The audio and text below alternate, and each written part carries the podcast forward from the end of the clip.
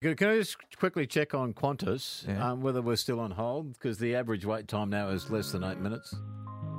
How long are we up to now? We're well and truly past eight.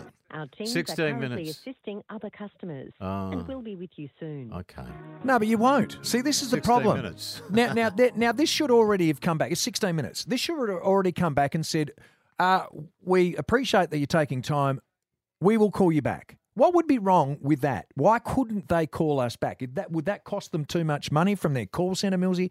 I just don't get it. And this is one of the major bugbears that we have with our great Australian airline. Well, they care about their shareholders. Uh, Greg said I was on an hour and a half wait to get on Air New Zealand yesterday. So it's not only Qantas, but Qantas seem to be in the frame today.